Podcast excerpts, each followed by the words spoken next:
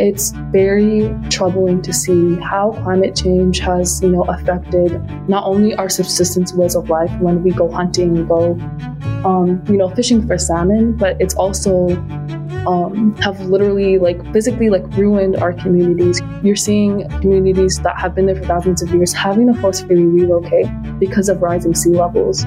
And you know, these are things that our elders have been predicting. They said that the ice was melting, yet no one really listened. And people really need to think about just like what it means to center Native people when we have conversations, not only about the earth, but about how we protect the environment because this is something that Native people have been doing for thousands of years.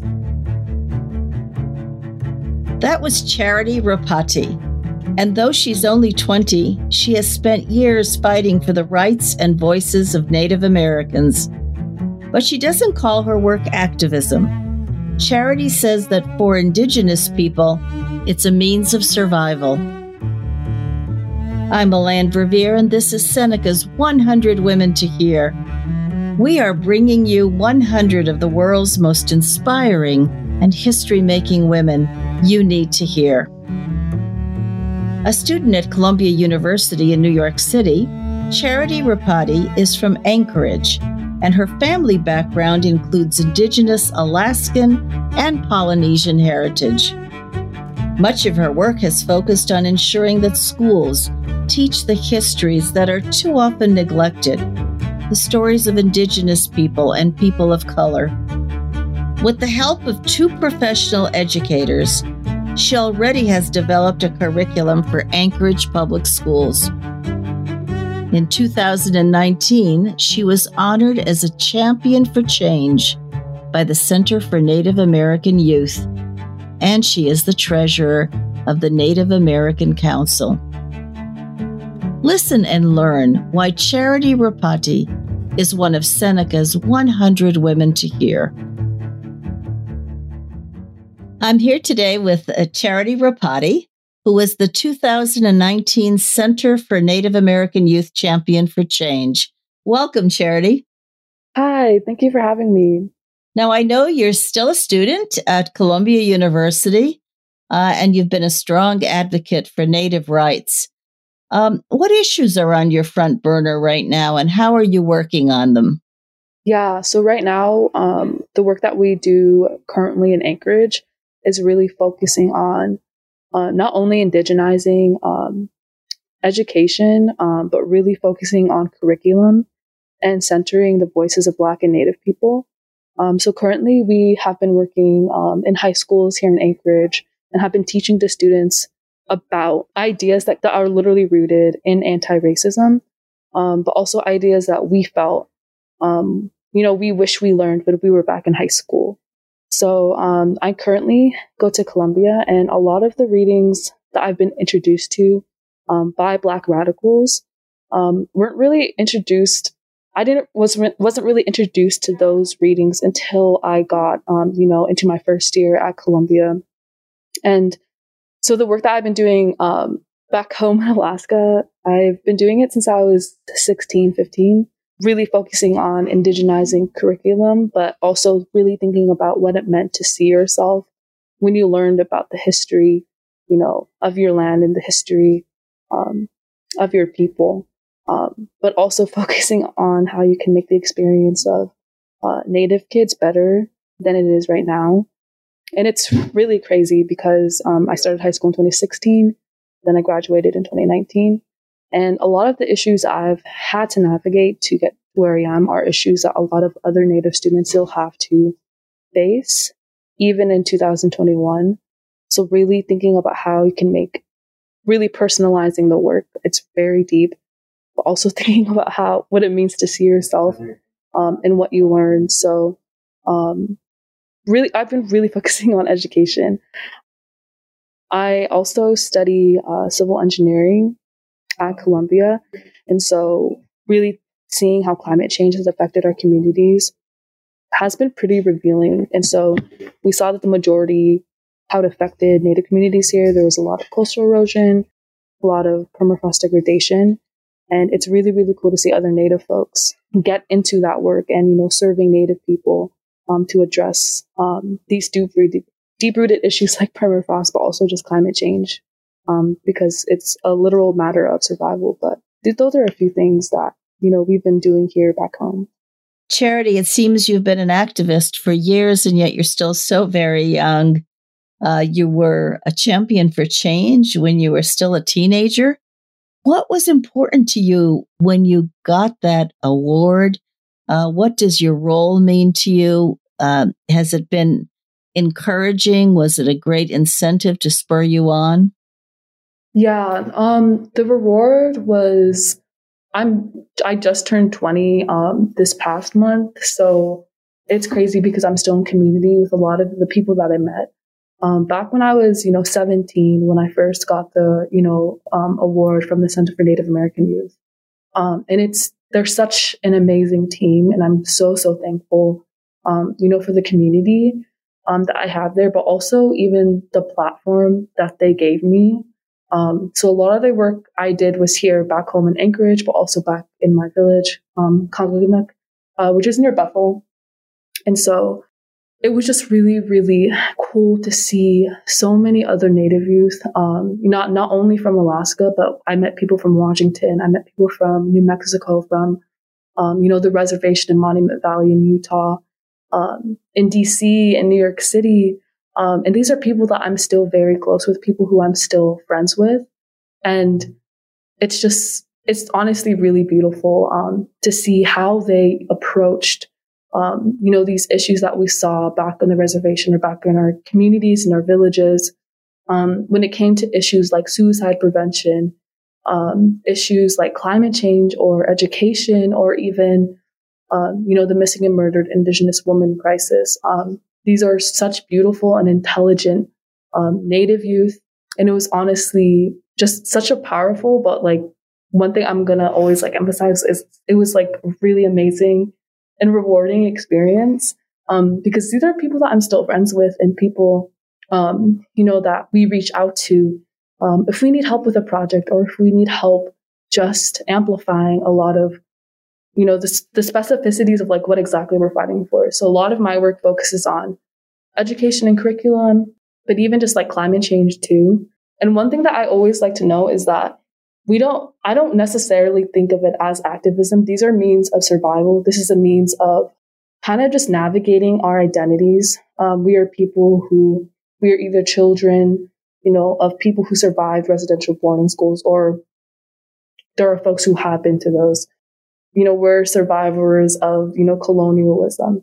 Uh, yet you see all of these native youth take such a beautiful approach to like deal with these issues. Um, and so one thing that I've really like seeing these, honestly, these past few years is how our people approach identity and what we think when we think about representation, whether it's in education or um, representation in climate change activism or just those different fields, because it all comes to a matter of survival. It comes to um, a matter of visibility and how we're actively fighting for the visibility of our people, you know, in this country, but even in the face of like settler colonialism. So it's been such, such like a rewarding experience. And I'm so thankful for the Center for Native American Youth. But yeah, it's, it's such an amazing question. Thank you for asking that.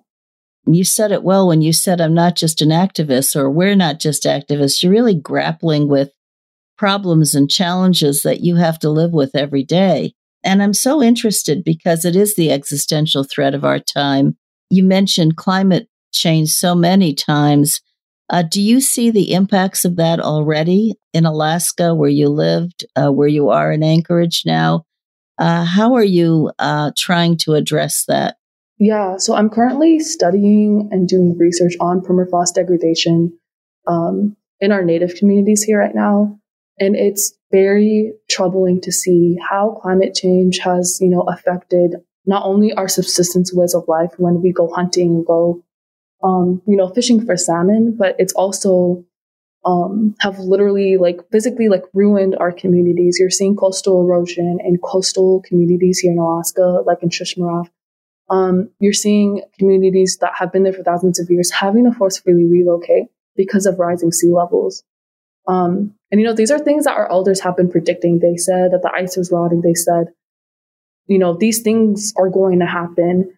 Um, yet no one really listened. The government didn't listen. They continued to drill for oil. They continued, um, you know, to value, uh, you know, those natural resources and the lives of the people who've lived there for thousands of years. Um, so these are things that even my grandparents, you know, talked about. These are things that elders back home in our communities have talked about. Um, so it's been it's been affecting a lot of our people. You're seeing people have less salmon than they did before. You're seeing people not have as many berries when they go out picking in the tundra. Um, so it's really, really scary. And like one thing that I always say that when I'm just invited to a podcast or in this space to like talk about these issues is that people need to listen. People need to amplify the voices of Native people. And people really need to think about um, just like what it means to center Native people when we have conversations, not only about the earth, but about how we protect the environment. Because this is something that Native people have been doing for thousands of years. It's rooted in how we hunt. It's rooted in how we subsist from the land.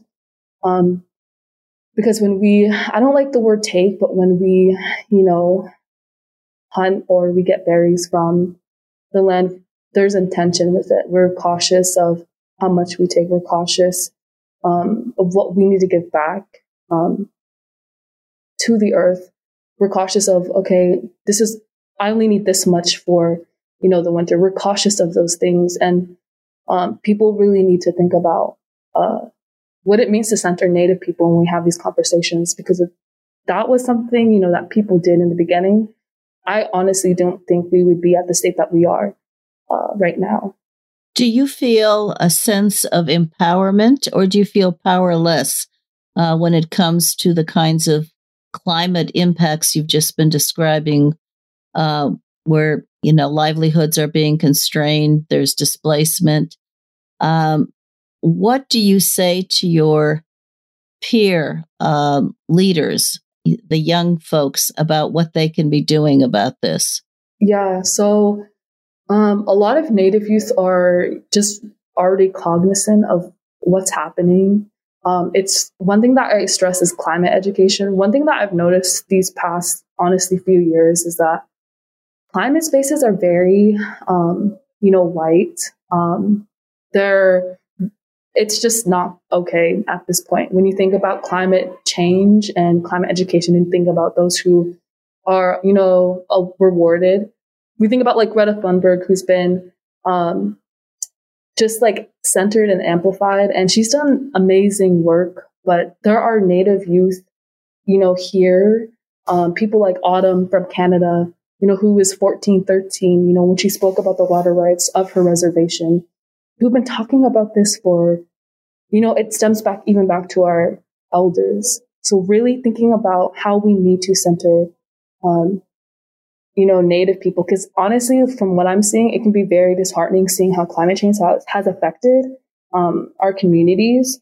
Um, but at the same time, just time and time, I see so many native youth, especially, um, just do the work. That's, that's honest, that's so powerful within itself.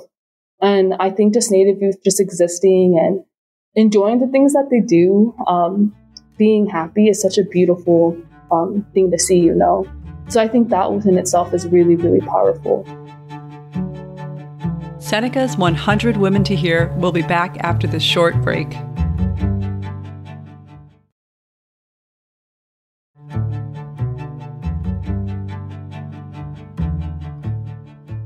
Listening to your um, enthusiasm and your commitment. I was going to ask you about your background, about where did you grow up? What was it like growing up? And um, what made you or in, inspired you to do the kinds of things you're doing today? So, one thing I am Samoan and Yupik, so I'm also, you know, Polynesian and Alaska Native. Um, so I grew up in Anchorage, which is, you know, one of the biggest cities in Alaska. So I've had access to resources that um, a lot of people back in my community didn't really have. And I really have to thank my mom for that. Um, what's really beautiful just about just native culture or just, you know, indigenous communities in general is that, you know, our mothers, our grandmothers, the matriarchs within our life are the literal backbones of our community, you know? Um, so a lot of the work that I do, um, a lot of the person I am, um, is because of my mother and my father, um, who told me that we, we just, these are things that we understood, the issues that I saw in education.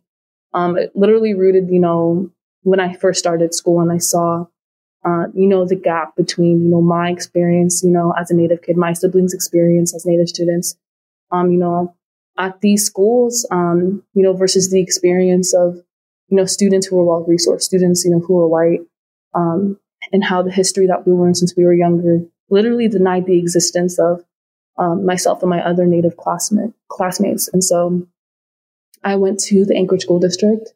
Um, since I was kindergarten, and so, you know, I graduated my senior year, and um, it's one of the most diverse school districts in the nation. We have folks from everywhere. We have um, Polynesian people, you know, um, we have mixed native. It's just, it's such a diverse community, yet you saw this gap where when you entered um, a classroom, like AP classes, or when you entered um, advanced courses, it was predominantly white spaces, you know. Um, and that's not okay. Um, and when we learn that history in that classroom, it like again, it denies the existence, you know, of the people that came, you know, before all of that.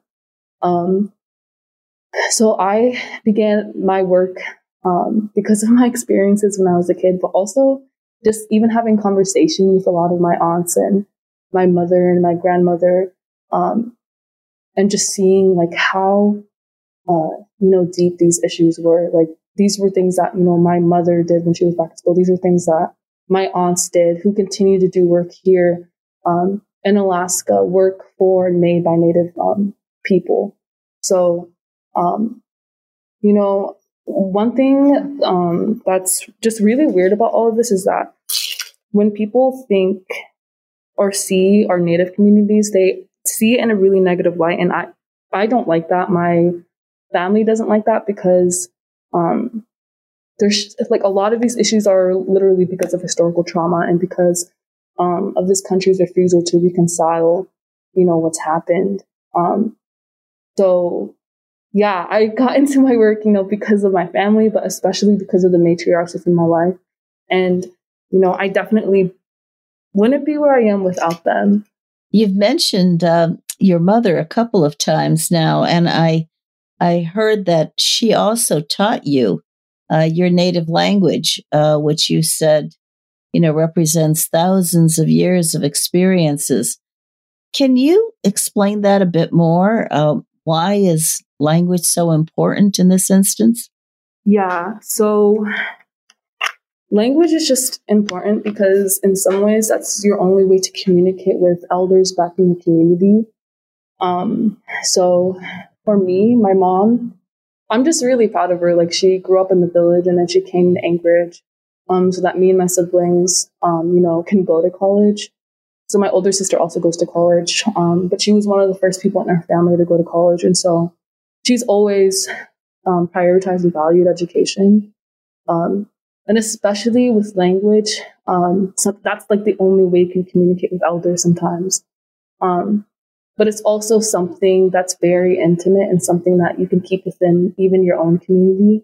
And I think that's such a beautiful thing considering what happened during the residential boarding school era when um, missionaries literally came to Alaska, um, forcibly put Native children in these schools and told them that they couldn't speak their language. So there's history behind that, you know.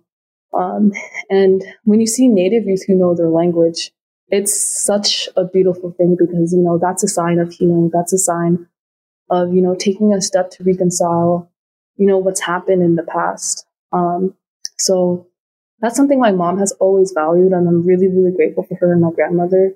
Um, because, you know, me and my sisters and my younger brother, we would not be where we are, you know, without the work that they put in, but also without the uh, multiple conversations that they had with us almost every day about the importance of culture, about the importance of, you know, holding autonomy over our own bodies and holding autonomy over our own culture and identities and what that means. Um, it's something that I'm really, really grateful for. Well, you said so many wonderful things about um, your mother and in fact your grandmother and it reminded me about how important it is when women are empowered. Um, why why do you think women's leadership is so crucial? And maybe especially at this time? Yeah, that's I love that question. It's really cool to see, especially, you know, what Native women are doing. But one thing that I always um, say is that a lot of what Native people are fighting for have achieved because of the organizations or because I don't like calling it activism, but because of the organizing that they do in their communities, it's because of women. You know, it's because of Native women.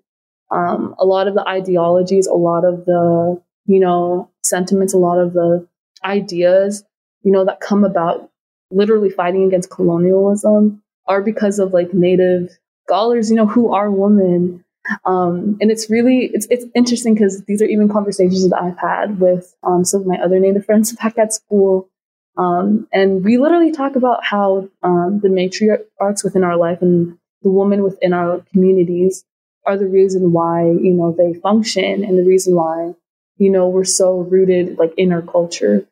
And especially now, it's, you know, great to see this movement. But one thing I want to say is that like when we learn about, you know, the history of women like back in school, it's it really only focuses on, you know, the voices of white women. Um, so really thinking about how a lot of what we have today and a lot of um, you know the things that we're able to today the things that we're able to learn even in school you know are because of black and native women you know and it's something that i'm grateful for. But it's also like really beautiful. Like i'm really thankful for like like i feel like because i'm older now um, and because of just the amazing native woman that i saw growing up i'm confident um, not only with like myself but also just certain parts of my identity. And it's just a really beautiful thing to see when you see other Native girls just grow into that, you know? Well, I'm wondering, um, you know, you've talked about so many impacts on the community, and we've all just been going through this horrible time that the pandemic has presented us with. Uh, how has COVID affected Native American communities? Um, and I, I, presume that you left school and you've been back in Alaska for the better part of over a year, right? Mm-hmm. I've been back home in Alaska um, for the past year. So, one thing I want to say first is that I don't speak for all Native American communities. Um, I am just one person. I'm Alaska Native um, and I grew up in Anchorage. Um, but it's been very here in Alaska, seeing how it's affected um, just our rural communities has been honestly very devastating. Um, and just seeing not it has disproportionately, you know, affected Native folks, even like back home in the Navajo Nation. Um, but even here in Anchorage, COVID really affected um, Polynesian communities here. We saw a lot of our elders um, just pass away, and um, that was hard to see because when you lose an elder, you know, from your community, you lose knowledge, you lose hundreds of years know of knowledge that was passed down from those that came before them. But you also lose that person, someone who was, you know, close to their children, close to their grandchildren. Um, so that's been hard, you know. Um, but also really thinking about how this has affected the mental health of Native kids, you know, um, thinking about how, you know, having an ac- having access to a computer, Wi-Fi, um, that could be really inaccessible, you know, for low, low income kids. So um, it hasn't been easy. I know um, it can be honestly, I don't know for the experience of like other students, dehumanizing sometimes when you're speaking to a screen, when you know you have conversations in history or when you're doing an assignment. Um, so I do want to like talk. It's it's it's been hard, but also um, I love being home.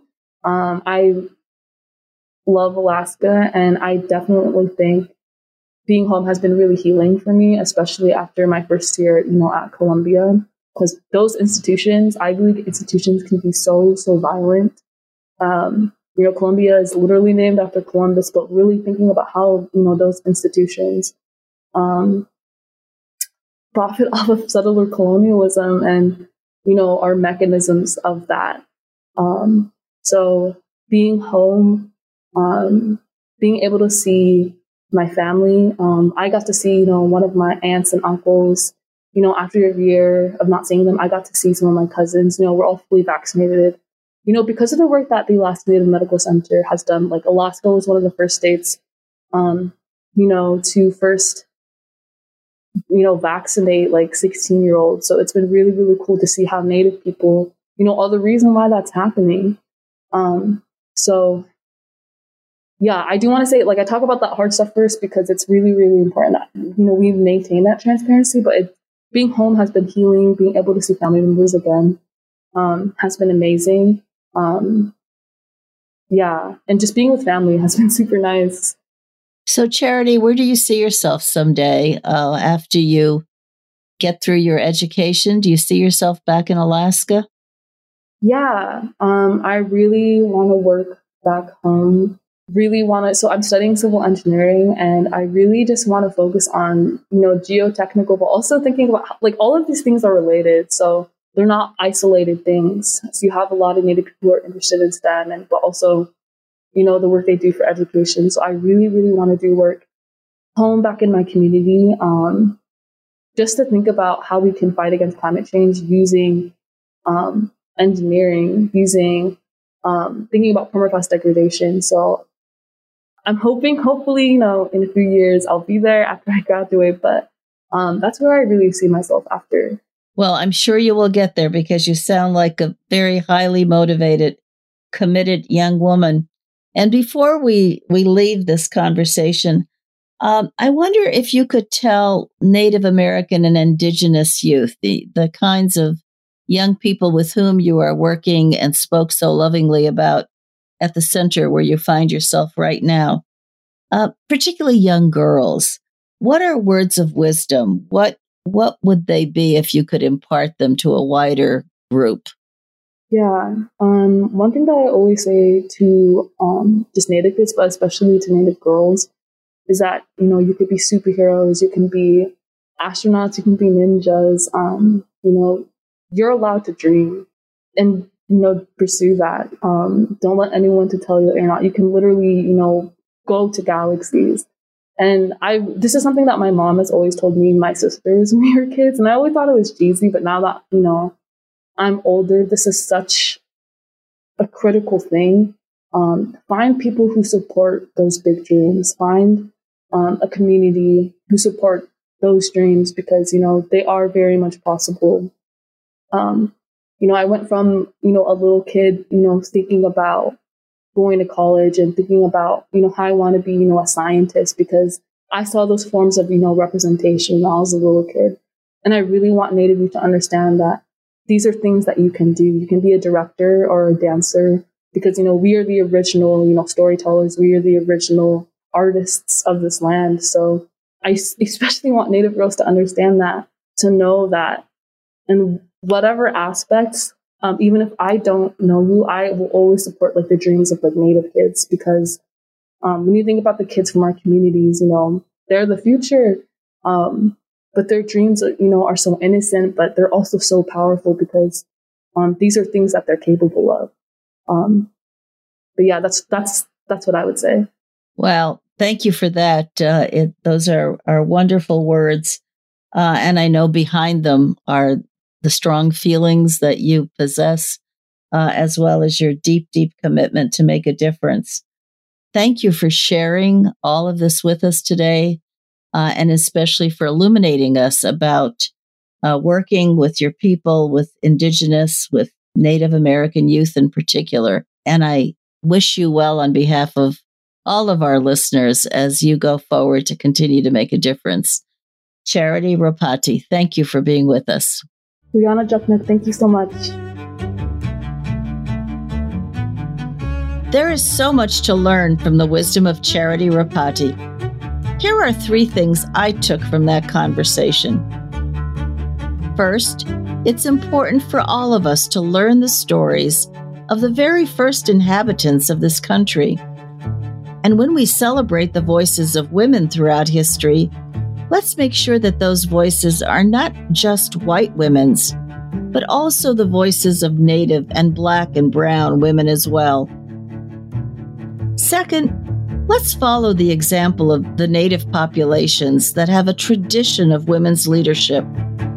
Charity tells us about the Native women who have organized their communities, fought for their ideas, and used their scholarship to illuminate Native histories. Finally, we can take hope for the future when we see the work that Native youth are doing. They're speaking up about climate change, and they're taking a stand for their rights and their traditions. As Charity says, their efforts are honest, powerful, and very beautiful. Tune in next Thursday to hear about our next featured woman and discover why she's one of Seneca's 100 Women to Hear.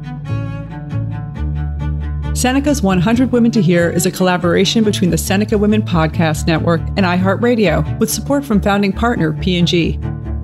Have a great day.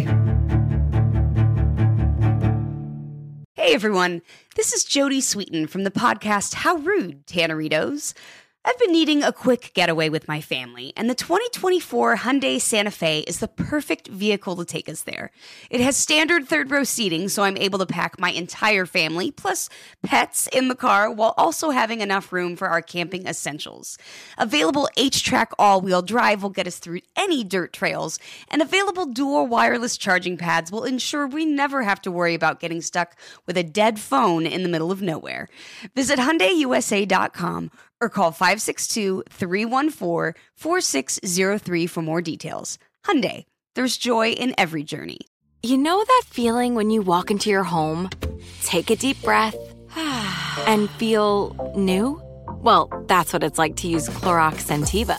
Because Clorox Scentiva smells like coconut, cleans like Clorox, and feels like energy. It'll elevate any cleaning routine to not just clean, but also make every room smell like a tropical coconut getaway. Discover how Clorox Scentiva's powerful clean and refreshing scents can transform your space. Get yours in coconut or other fabulous scents at a nearby retail store. This is it. We've got an Amex Platinum Pro on our hands, ladies and gentlemen. We haven't seen anyone relax like this before in the Centurion Lounge. Is he connecting to complimentary Wi Fi? Oh my, look at that, he is! And you will not believe where he's going next. The Amex dedicated card member entrance for the win! Unbelievable! When you get travel perks with Amex Platinum, you're part of the action. That's the powerful backing of American Express. Terms apply. Learn more at americanexpress.com slash with Amex.